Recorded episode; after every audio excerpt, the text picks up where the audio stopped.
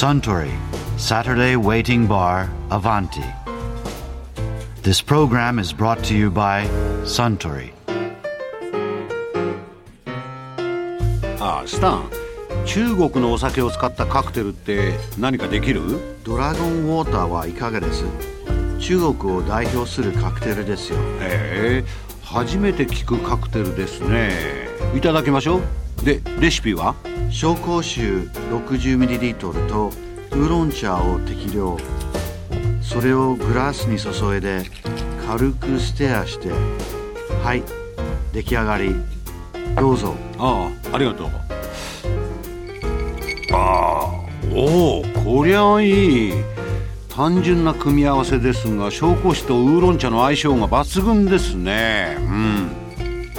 ああいやいや本当にうまい。今日はどうして中国のカクテルを？ああこの間も話した通り今北方健三版三国志にはまっているので心は中国。毎日中華料理を食べて中国のお酒を飲んでいるってわけですよ。あそうだ。三国志といえば先日あちらの席で大東文化大学の渡辺義弘教授が三国志のこんなお話をされてましたね。中国の三国志の頃っていうと大体どういう時代になるんですか？えっと、三国志は三国の国家が出来上がったのは220年なんですけれども普通はあの184年という年代に黄巾の乱っていうのが起こりまして、はい、その年代から三国が統一されるまで280年までですね。約100年間、はい、で狭い意味で言えば220年から280年までの60年間、はい、それが三国時代っていうふうに言います。意外と短いです、ね、短いですね。でその三国志っていうふうな歴史書の中に牧三十の東夷伝の和国の城っていうふうななんかすげえ細かいところがあって そこが日本でいわゆる義士和人伝って言われてるものなんですね。でその義士和人伝にはあの卑弥呼のことが書かれていますので三国時代っていうのはその卑弥呼の時代だっていうふうにお考えいただければいいと思うんです。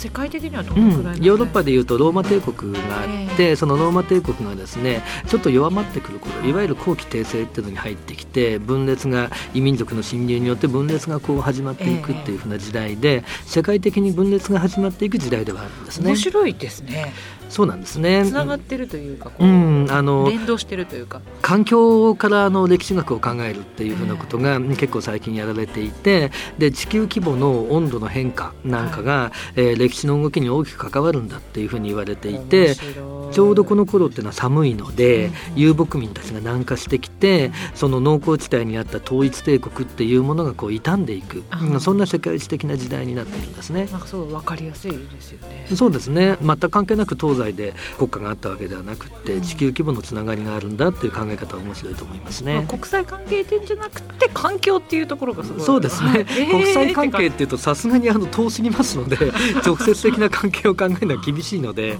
うん、環境の要因で考えていきたいですね。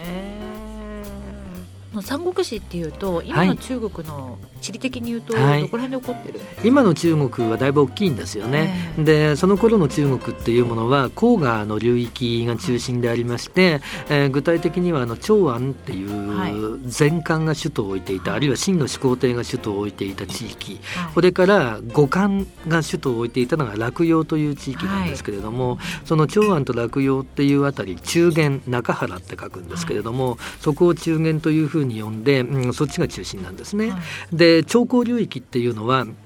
まだまだ人がこうたくさん住んでないそういうふうな地域でありまして五感というものは13個の州から成り立ってたんですけれども、はい、1つの州っていうものが、えー、10個の郡ぐらいに分かれていて、はい、10個の郡っていうものが大体30万人ぐらいいるんですね。でそうやって計算していただきますと全体で3900万なので4000とか5000万ぐらいの人口がいるんですけれどもその13個の州というもののうち長江の流域には3つしか州がないんですね。はいはい、で長江の流域の州はでっかいからじゃあすごいなっていうふうな感じではなくって、うん、人口密度が非常に低いんですね、うん、だから非常に大きい領土で一つの州があるんですけれども、えー、うん、長江流域に3つ州があって黄河流域には10個の州があるんです。ですから三国の分立っていうふうに三国時代っていうのは中国が3つに分かれたってよく言われるんですけれども、義っていう国が黄河流域にできてますので義というふうな国がですね10個ぐらいの州を持ってて蜀っていう国はですね益州という州1つしか持ってなくて呉というふうな国が揚州と慶州という2つの州を持ってるので10対1対2ぐらいなんですね本来は。で本来の力関係はそのぐらいなんですけれども、かなり違いますよ、ね、そうなんですよね。でもあのちょうど黄金の乱っていうのが黄河流域で起きた時に南へ南へとこう人が逃れていきましたのともともとちょうどあの長江の流域の開発が始まった時期だったので、はい、実際の国力っていうものはもうちょっと南に傾いてるんですね。ですからあの曹操は、うん、その南と戦いながらも北を回復していくっていうふうな政策をとって、うん、えー、国力を回復して対抗しようってことを考えてたわけです。規模が違いますよね。中国ってちょっと日本的な感覚でどうしてもアジアだから行っちゃうんですけど、やはりそうですよね。EU よりもでかい領土と人口と思ってるわけで例えば劉備が蜀の四川省に押し込められちゃったよっていう言い方をするんですけども四川省日本より領土大きいですし人口も日本より多いんですね。逆に言うとなんでそこが一個の国であり続けなければいけないのかっていうことが三国時代の一つのテーマでもあったんですね。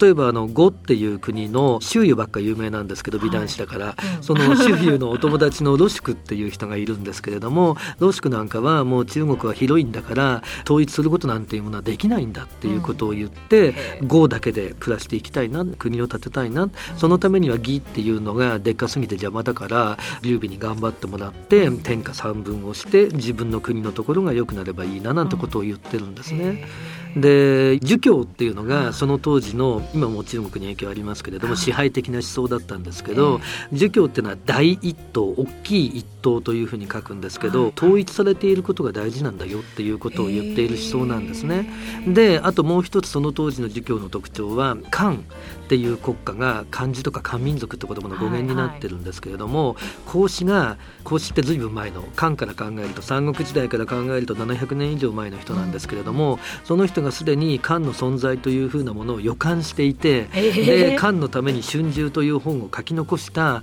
そういうふうな聖なる国なんだっていうふうに考えられていてその聖漢というものが中国を統一していくっていうのが理想なんだよっていう教えをずっと小さい頃から勉強していた人々が三国時代の人々なんですね。だからロシクみたいに統一なんかしなくていいんだ漢なんか復興できねえぜとかいうのはものすごい突飛な考え方で日本の中国史学を作った内藤湖南という人は、はい、ロシクが三国時代では一番優れた人だ、ね、現実的ですよ、ね、うん。それに対して一番有名な軍師って言われてる諸葛亮は、実は最も平凡というか、最も当たり前のことを言っている人で つまり当時ではそうですね。漢っていうものが大事だから漢を復興しようと。で劉備っていうどこの馬の骨だか分かんない劉さんを連れてきて だってあの人が祖先だって言ってる中山西王劉将っていう人は、子供が男の子だけで120人いる人なんですけれども その120人の子孫からこう劉備の時代ぐらいまで数えていくと30万人も40万人もいるような赤の他人の劉さんなんですね。でその劉さんを連れてきて漢を復興してでしかも彼は天下三分だとか言ってるけれども三分した後も戦いをやめませんよね。ねつまり三分っていうのはあくまでも手段であって天下を三分しておいて義を滅ぼして内緒にしてますけどもあれは呉を滅ぼして中国を統一していくんだっていう考え方なんで儒教の教えそのものなんですね。すごい当たり前な考え方なんです。で諸葛亮のいた職は滅んじゃうわけで、はい、滅んじゃった理由も諸葛亮が攻めすぎて財政的に傷んじゃったことが大きかったわけで じゃあなんで統一が続けられたのっていうと、うん、そこにあの曹操が出てくるわけでありまして、曹操っていうのは三国志演義だとすごい悪者でうんうん、で現代の中国語でもひそひそ話をしていると曹操がやってくるっていうんですね。日本語で言うところの壁に耳あり障子に目ありっていうのと同じ意味なんですね悪者チックですね。そうなんです。諸葛亮君は三人よれば文殊の知恵って日本語で言うところが三人よると諸葛亮の知恵なんですね。素晴らしい。すごいんですよね。だってやっぱ憧れてる人多いですもんね。ねえ僕もすごい好きなんですよ。好きなんですけど。聞こえないんですけど。一番好きなんですがその曹操の方が英雄なんですね。どういうふうな意味で英雄なのかっていうとその当時の既成概念っていうふうなものを打ち破って、新しい世界を作っていこうとやった人でありまして具体的には儒教というふうなものが漢とべったりくっついていたんで、はい、そのままだと一緒に滅んじゃうんですね、あのローマ帝国が滅んだ時にキリスト教が打撃を受けたのと同じなんです、で曹操は儒教に代わって文学っていう新しい価値観を持ち上げていって中国は隋唐の頃から科挙っていう官僚登用試験が始まって科挙の試験科目っていうのは一番のメインは文学になってるんですね。詩を作ることなんですねだから李白とか徒歩とか、まあ、そういう人たちが詩を作ったのも受験勉強でありまして彼らは貴族じゃなかったんで合格できなかったんですよ。で合格できなかったんでその間にいっぱい詩書いたんですね。だから後世の人はいっぱい残ってよかったなっていう話なんですがその李白とか徒歩が作る五言詩っていう漢字が5つで詩になるものっていうのは曹操が広めた詩の形なんですね。これからあとは文学っていうふうに言っても今のあの文学リタラチャーとはちょっと違って曹操の詩っていうふうなものは俺は曹操だぜ。俺は偉いぜ。俺は中国を統一したぜ。俺は人材を持ってくるんだぜ。っていう自分の志を。しかもあの音に合わせて歌って踊れるやつなんですね。あでも民衆を鼓舞するっていうところでは素晴らしい、ね、そうなんですよね。でレッドクリフパート2の方では短歌校っていう酒に向かいてはっていう非常に有名な詩を吟ずるんですけれども、あれ本来は吟ずるんではなくて楽曲に合わせて歌う歌なんですね。そんなものを作って儒教っていうものに対して自分の方が正当なんだ俺の方が正しいんだってことを言うわけです。分かってきました。そうすると儒教も曹操君正しいですみたいなことを言わなきゃいけなくなってきてで、うん、儒教が義を守るとか次の王朝を作らせていくとかそんなふうに自分たちの教義を変えていくことになるんですね。面白い、うん、でそんなことだけではなくて具体的にあのいろんなものを食べさせていくとかいうことでも、えー、日本に入ってきた税の制度で、はい、えー、宋養朝っていう制度がありますよね。であの宋養朝という制度のうち宋ってっていう風なものと腸っていうものを組み合わせるっていう税金の取り方は曹操が始めてんですね。曹操は屯田制っていう風なこれがあの近伝制になって日本に入ると反伝収受の方になっていくんですけれども、はい、その屯田制という風なですね土地は与えるよその代わり税金払ってねっていう風な制度を始めまして、でその税金として取っていたのが外町なんですね。でそうやって自分の国の財政というものを立て直して、兵力っていうものを整えて、で国の力を強くしてそうなれば中国統一っていうものの基本ができますよね。はい、ですから諸葛亮が向きになって一生懸命攻めてもですね曹操が基礎を築いた義っていうものを倒すことができなかった。はあそんなことでその曹操の政策を継承していく中で隋とか唐とかがもう一回こう中国を統一していくっていう、うん、そんな歴史の流れになるんですね。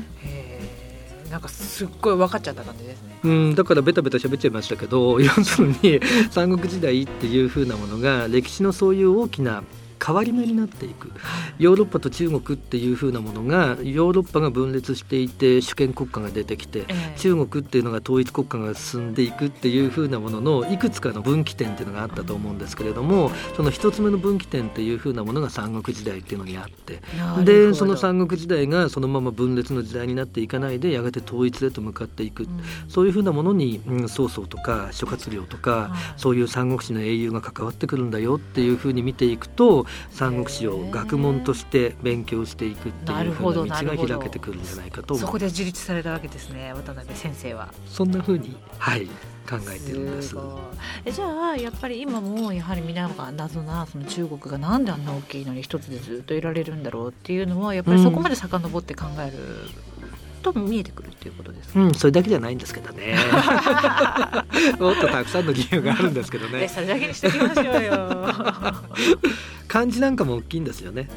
うん、漢字っていうのは表意文字なんで発音なんかが違ってヨーロッパだと発音が違うとスペリングが変わってきますんで、はい、表音文字なんで、そうすると言語が変わっていくじゃないですか。ね、ところが中国語っていうのはあの北京語だとか広東語っていうのは同じ漢字読むと全然発音が違うっていうのがお分かりだと思うんですけれども、三国時代ももうすでに方言っていう本が出来上がってまして、日本語の方言って言葉の語源なんですけれども、あんなに広いとね民族も違うですよね。共通語みたいなものは雅言っていうあの雅やかな言葉っていう方言の反対言葉があってその宮中の落葉なんかで使っている標準語があるんです。知識人は多分それ喋れるんですよ。例えば諸葛亮なんかはその辺の言葉も喋れるんでしょうけども劉備とか関羽張飛っていうふうなものは地方の言葉しか喋れないんですよね。いいじゃないですか。そうすると諸葛亮と喋るとですね込み入った話になった時に意思が疎通できなかったんじゃないかな。その辺のところでちょっと距離感もあるんだろうなっていうふうに思うんですね。ただし漢字で書くと意味が通るわけです。漢字で書くと意味が通っちゃうよっていうふうなことでこのバラバラに言葉によって分かれていくっていうふうなことがなかなか起こらないで、うん、中国がこう統一を保っていったとかいろんな側面から説明ができていくんです。えでもその当時の人もちゃんと漢字をしてたってかなりインテリですね。うんあのレッドグリフのパート1で見てないんでごめんなさい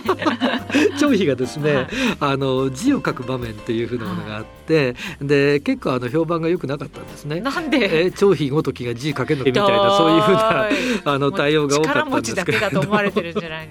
それがですね同じ三国志の歴史書の中に王兵っていう人が王様の王に平っていう字を書く人が出てくるんですけれども、はい、その人は字が4文字しか読めなかった書けなかったっていうふうに書いてあるんですね、はい、それが特別に書いてあるっていうことは珍しいから特別に書いてあるんですよ。っていうことは張飛であってもある程度字は読めたんだろう。書けたんだろう。かなりインテリですよね。うんじゃないとあの何万何千という兵力をこう自由に動かしていくっていうふうなことは絶対できませんし中国は基本的に孫子っていうふうなものの兵法に従って兵を動かすんですけれどもその孫子っていうふうなものの兵法の解釈の仕方中をつけるんですけれどもね。でその中をつけていくのに何人もの人が中をつけてるんですが現在も我々があの孫子を読むときに使う一番スタンダードな中は曹操が書いた中なんですね。三国時代の戦いの仕方そのもので孫子の理解っていうものをしている。でなんでずっと読まれてるのかっていうと、あの迫力が違うんです。例えば孫子の兵法の中で一番ダメだっていうふうに止めてるのは城を攻めることなんですね。まだ火薬がない時代ですから城を攻めるってことは敵と味方の兵力差が10対1ぐらいないとできないってことを孫子は言ってるんですね、うん、でその孫子のその本文に対して曹操は10対1っていうものは首相とか兵隊とか武器とかそういうものが全部対等であった場合10対1になるんであって俺なんか呂布を2対1で破ったんだぜって書いてあるんですよ。そうすると誰も文句言えないんですよね。実際に呂布を可否城ってとこで水攻めにして曹操が破った時は2倍の兵力で破ってますから、そういうふうな注が書かれてると体験だ。これはすごいや。本当にこいつは破ってんだっていうふうなことになって。面白い、うん、歴代の人は。面白いですね。みんな叶わないんですね。だから現在も曹操の中で孫子を読んでんですけどでその時代孫子を読んでいたのはもちろん曹操だけではなくて、はい、曹操はその孫子をはじめとしたいろんな兵法書から抜き書きをこう作って、部隊長にみんな渡してるんですね、で部隊長たちはそれを一生懸命読んで、ね、で戦うので統一した戦いができるわけで劉備君のところがそこまでかっちりやってるかどうか知りませんけれども多少あの読めたりその学問がなかったりなんかすると全然もう人の上には立つことができない。そうなんだ。うん。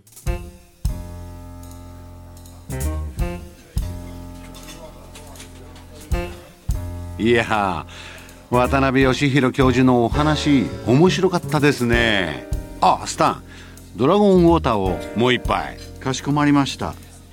ところでアバンティのカウンターでの会話にもっと聞き耳を立ててみたいとおっしゃる方は毎週土曜日の夕方お近くの FM 局で放送のサントリーサタデーウェイティングバーをお尋ねください。東京一の日常会話が盗み聞きできますよ。